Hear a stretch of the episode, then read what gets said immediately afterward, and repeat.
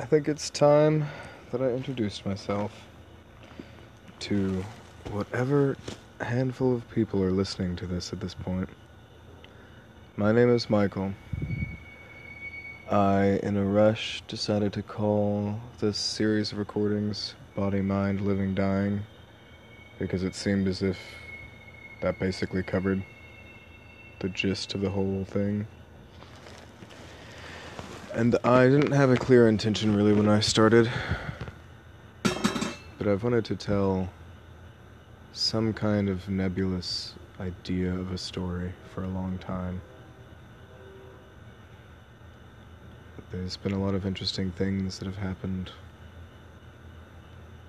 A lot of good human journey of the soul, grist for the mill type shit that I could talk about. But I suppose I'll let that come out slowly, as naturally as I can. A little bit about myself. Conventionally speaking, I am a recovering addict, a Dharma practitioner a young man in America. I've had an odd mix of a life. I really wanted to be a monk when I was a kid. When I was 14, my absolute dream was to become a Zen monk. But I ended up becoming a drug addict and a codependent lover instead. Done a little hitchhiking, think five months in total across three trips. Lived outside. When I was 19, I practiced really sincerely. Woke before dawn. Practiced yoga asanas, did pranayama, and then met, sat and meditated 45 minutes or an hour. Always recited mantra almost constantly. I meditate again for another hour or more. I meditate before I went to sleep. I slept on the floor. I got rid of everything that I owned, except for a mat to sleep on, and three books the Bhagavad Gita, the New Testament, and the Yoga Sutras of Patanjali. It's very dedicated to the yogic path. A lot has changed since then. I've gone through a lot of suffering. And I learned from that something about suffering that we really must come to admit that it is not just desire that leads to suffering, desire that leads to continued existence on the wheel of rebirth. That's true, but I think a lot of people miss the point that it's not simply that having desire produces suffering out of nowhere. It is that desire creates suffering because the desire is the desire for suffering. We desire this human experience, so rich in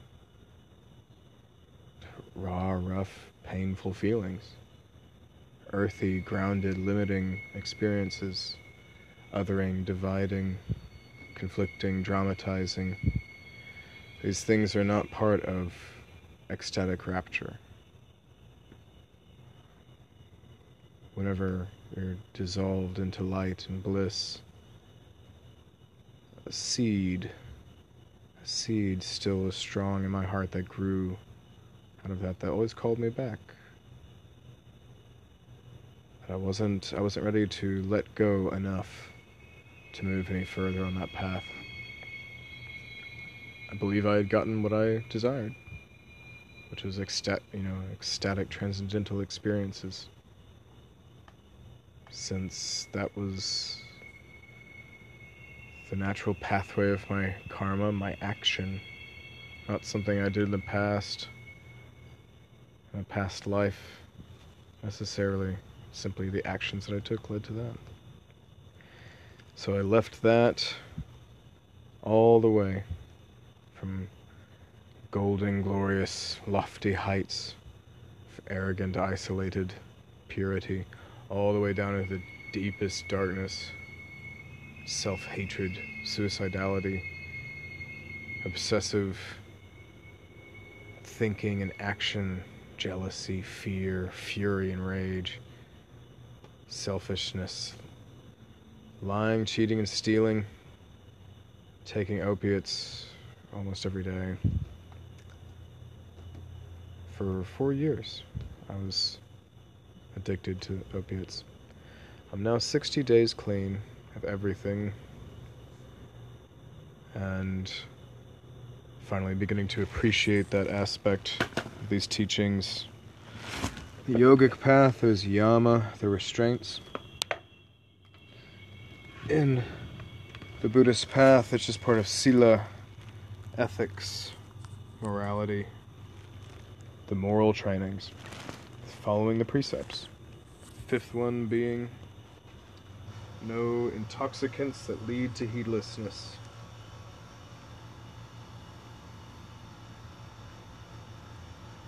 Now, come back around, another swing of the pendulum, another round on the cycle. Deeper, my heart carved out, a little deeper and wiser, able to hold a lot more compassion love and patience. Something that going deep into the darkness can teach a person. I've worked for a year as a CNA, held many dying people in my arms, changed a lot of diapers, given a lot of showers and bed baths, dressed people, fed people, spoke the same conversations with them over and over as I kept on remembering that we had already had it. Held people's hands as they died, held someone's. I remember very vividly a very, very distraught man who cut off all of his medications because he was ready to go and ended up sweating and frantic, naked, unable to sit still, pain burning through his whole body and I, I held him. He just wanted to be held. He wanted me to rub his leg. He was able to communicate that. This naked 80 something year old man, eyes wild, regressing into this animalistic state in his brain, still wanted to be held. So, in that spirit of connection between you and me, beings that will experience something like that at some point. Beings that will have to fear, face weak and tired and hungry and thirsty, face the unknown of death, of every bit of unknown and every bit of death along our lives comes up. We're all in the same boat. We're all wounded. We're all fearful. We're all insatiable and a slave to craving. So there's more, I suppose, that I could tell you about myself. I think that's enough for now. What I intend to do I'm going to do is begin a 30 day. What would I call it? It's it's just a 30 day challenge. I might I might as well be trying to bake a fucking cake each day or something, you know, or perfect my embroidery skills. It's a 30 day challenge. I'm not going to put it on Pinterest. But it's just as cliche, but this 30 day challenge is not for my abdominal muscles, which could use a workout. I would like to reestablish myself more securely in the path of meditation,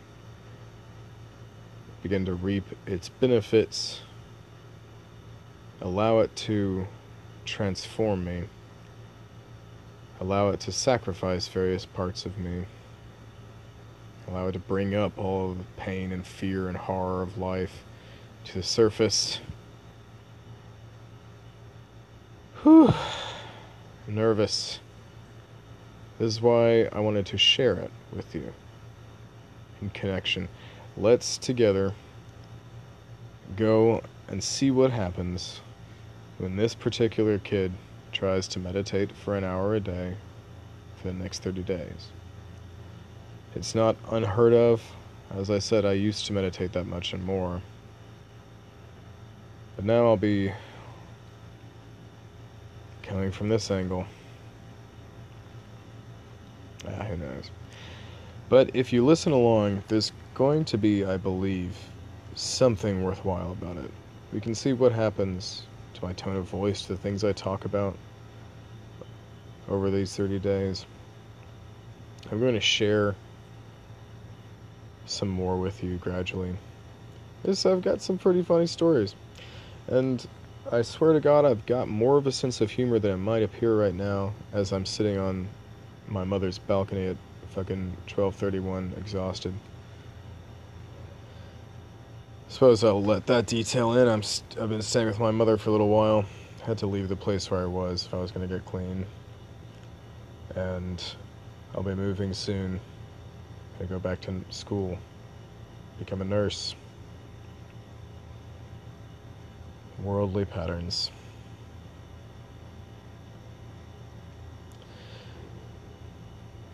But I can say at least, if it isn't a terribly interesting hilarious, engaging podcast. It will be a little bit unique. Oh no. I'll just go ahead and, yeah, it will be unique. It'll be a very narrow cast because it will be the journey of me specifically. I'm going to be as vulnerable and honest as I can, share as many the bizarre, painful, and the joyful and the ecstatic and the transcendental things of my life. So if you would be interested to know intimately a stranger, to really see their heart open up, you might as well choose just a random one. Because it can't be predicted how beautiful or how worthwhile somebody's stories are going to be.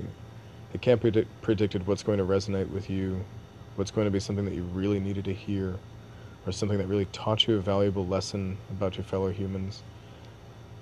Everyone has something worth sharing. Everyone has something worth listening to. So if you listen to this, you'll have picked me, Michael. And you're going, I assure you, to hear things from me that people don't talk about in normal social settings that people certainly don't usually publish in a podcast. Perhaps it might inspire you. I, I can certainly share information about the Dharma, about Buddhist psychology and philosophy, lifestyle, and share things about meditation, about the practice itself, the technique, and what happens when you practice it. I might uh, might be able to offer something about recovery. I have gotten clean. Haven't been clean very long, but at least I can share about what it's like to go through the first 30 days and then what it's like to go through the first 60 days. From my perspective, anyway.